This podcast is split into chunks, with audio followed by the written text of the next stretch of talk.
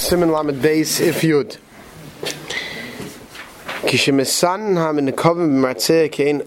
They would knock out holes in the skin of the animal before they process it, and they'd make it. They would shape it out like with tiny holes with an awl. They would knock it out to look like a letter. They'd basically bang it out in the shape of a letter. On the skin before the processing, to make sure that no guy switches skin. During the processing, that it was a skin that did one spot on the skin. They would knock out a hole with the shape of a letter. This way, the guy comes back, he checks and makes sure that when the guy was sitting here for the last 4 days and this was soaking, that it wasn't switched, because we saw yesterday as he put in Lishma. So Avalpi, similar on base of Yud. Avalpi she'nakel le'ena Yehudi lezayev and Cheshin. Even though perhaps it's not very difficult for a goy to forge it, we're not Cheshin. Because when you knock out with a hole, so then if you take put another piece of material underneath it, the Bir Aloch explains, and you push through the original holes with an awl, right? You'll be able to copy easily what the first guy did. Because the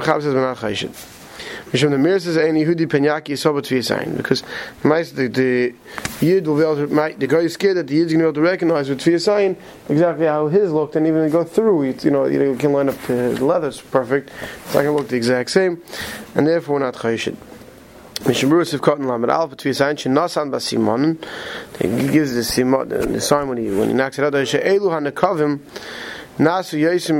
We're not worried that he's going to make these holes himself. Others say she should do it in an area on the top where derech is not, that part doesn't get processed. The ibud, and this way it could remain until after the ibud. But these say you should dafka write it somehow. So he brings the Yesh Amrim that you should write it with some type of ink fashion, the chasman in some way on the part that won't get ma'abed, so that sticks out of the lime that we said, so that it should stay through the process, but not to do it with holes. The Yesh Amrim holds, because taka, if you do with holes, you're making it very easy for the guy to be able to forge it. Sif Yud Aleph. If the skins were processed Shalei Lishma, Im Yesh Tikun Lachzeh La'abdei Lishma, if you can go back and redo it Lishma, Yisbar B'Tur Yerdei Simin Eish Ayin Aleph. That over there, the Berhetiv, if you look from Sivkot and Tezvav and the Berhetiv, he says the Yichon Lachzeh L'Sakna. So there in Yesh Ayin Aleph, we pass that you could reprocess the skins a second time Lishma. Sif Yud Beis. No Meshaburus on Sif Yud Aleph. So Sif Yud Beis. Yeah, cloth. The cloth should be made ma'or behema v'chaya v'oif hatahirim. She made from an animal or behema or chaya v'oif or bird hatahirim. That's tahar. I feel min nevelu utreifa shalahem. Right, even if you shecht it and it's not kosher, the animal, right? The nevelu or the treifa, right? It died on its own. A cow that died on its own without shechita, you're allowed to use its skin for safas, right? Havaloi me'or behema v'chaya v'oif hatahirim. But it can't come from an animal that's tummy. We dash in tir the Torah should be written beficha, that it should be written on type of species that's mutter for your mouth to eat. The species has to be mutter, not that actual animal. We'd have a lot fewer cloths if we could only use it for from the kosher behemoths, and then we'd have a glatzah for a Torah too. Right? So the glad kosher say for Torah, because the skins come from a glad animal. So you took care of that problem for us. Veloimer or a dog, I feel Torah, you can't even use a kosher a fish skin from the fish zuhamai. They get very dirty, they're very smelly and dirty, and we don't use fish skins. Only animal skins of a kosher, a potentially kosher animal, kosher species. See if you'd gimel. Yeah, haklaf shalem. The klaf should be shalem. Shlo yehi by nekavim. There should be no holes in the klaf. She'ein ad yoy over alav. There should be no holes in the klaf large enough that the ink can't pass over it. Tahainu shlo te'ayis nireis by chaluk l'shtayim. To make sure there's no hole in the klaf when you're writing out the oisis, that it would look like there's an actual hole in the ice. What does that mean? Sivkot and lamed days l'shtayim. Shehu katan kol kach. Ad shekishemaver lo bakumus nista manekev b'diay ve'ena hanekev nirgash bakumus He says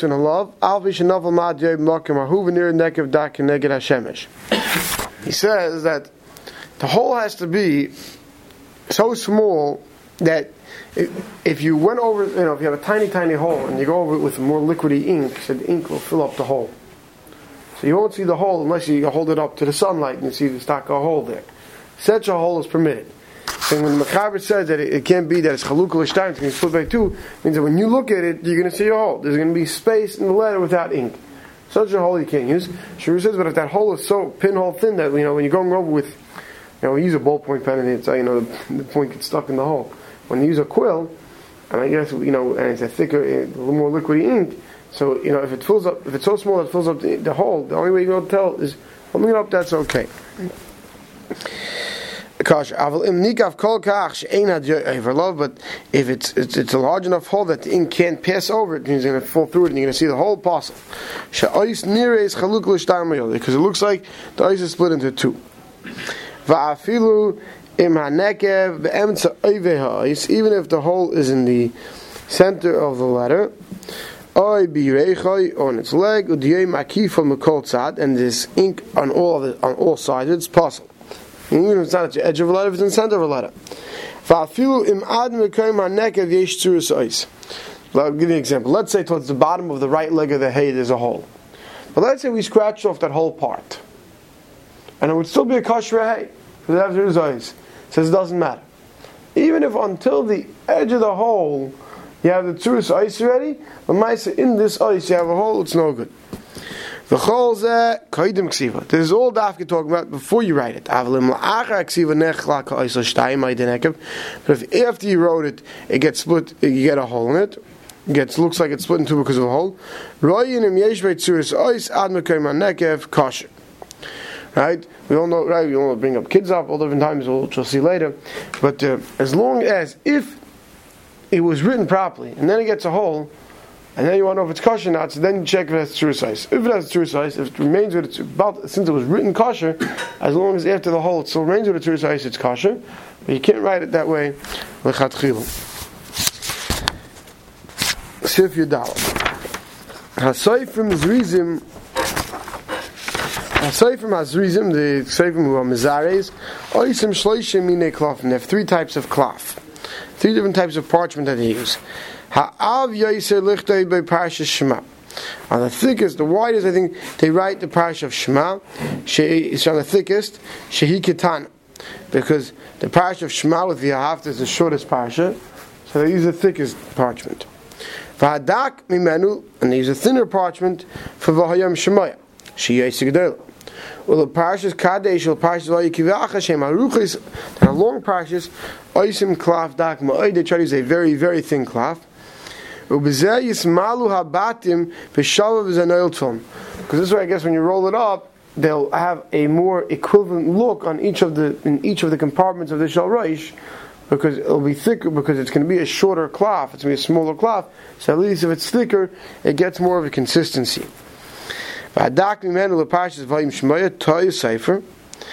a Torah cipher. Mishmur says, "Shouldn't say Vayim Shemaya." It's Harchlanu Parshas Vayik Yiviyacha.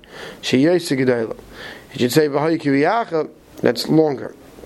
Well, Parshas Kadosh, Parshas Vayim Shemaya, Shem Aruchais. That because the Vayik Yiviyacha is Yosef Gedayla of Shema and the Hafta, and then Kadosh and the Vayim Shemaya. Those are the two longest. So those where you have the thinnest. Rami Kazav Shasayim Shalom Oisim Tikanacher. He brings that a different tikkun that some seifim used to use.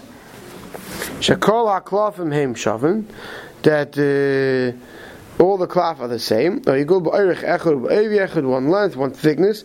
El shemalnichin gilyonin v'parshas aktaris. On the shorter parshas, they leave more of a margin of blank klaf. Now, when you roll it, it's going to look the same. So they use all the same size klafim. The only question is what size margins when they're writing. That's the Eitzah that he says. And Maisa, some Achoinim say that today did not even know you could do that. That was Dafka in those days when they used to use a Behemah Daka for the skins for the bias. And you're able to see the parshas sticking through Can you imagine? Sticking through the Shalrosh. So Mela, it was visible to the blind eye that that there was a different thickness in the different compartments. But today, we use Behemah Gassus to make our tefillin, our batim, and therefore, because the question is whether it was visible through the Shalrosh or not. And it seems like with the Behemah Dakas, it was more visible through the Shalrosh. When I looked at the Shalrosh, I could see that the things in the 4 different compartments were different sizes. So that I wasn't noel for the tefillin. But today, he says, some Acharim say that when we use gases today, when nothing's visible through the Shalrosh, that it's not a problem. And at Taka today, they use the same thinness, and they don't necessarily make sure that all the cloth, where if you'd open it up and look inside, they would all necessarily look the same. Stop over here.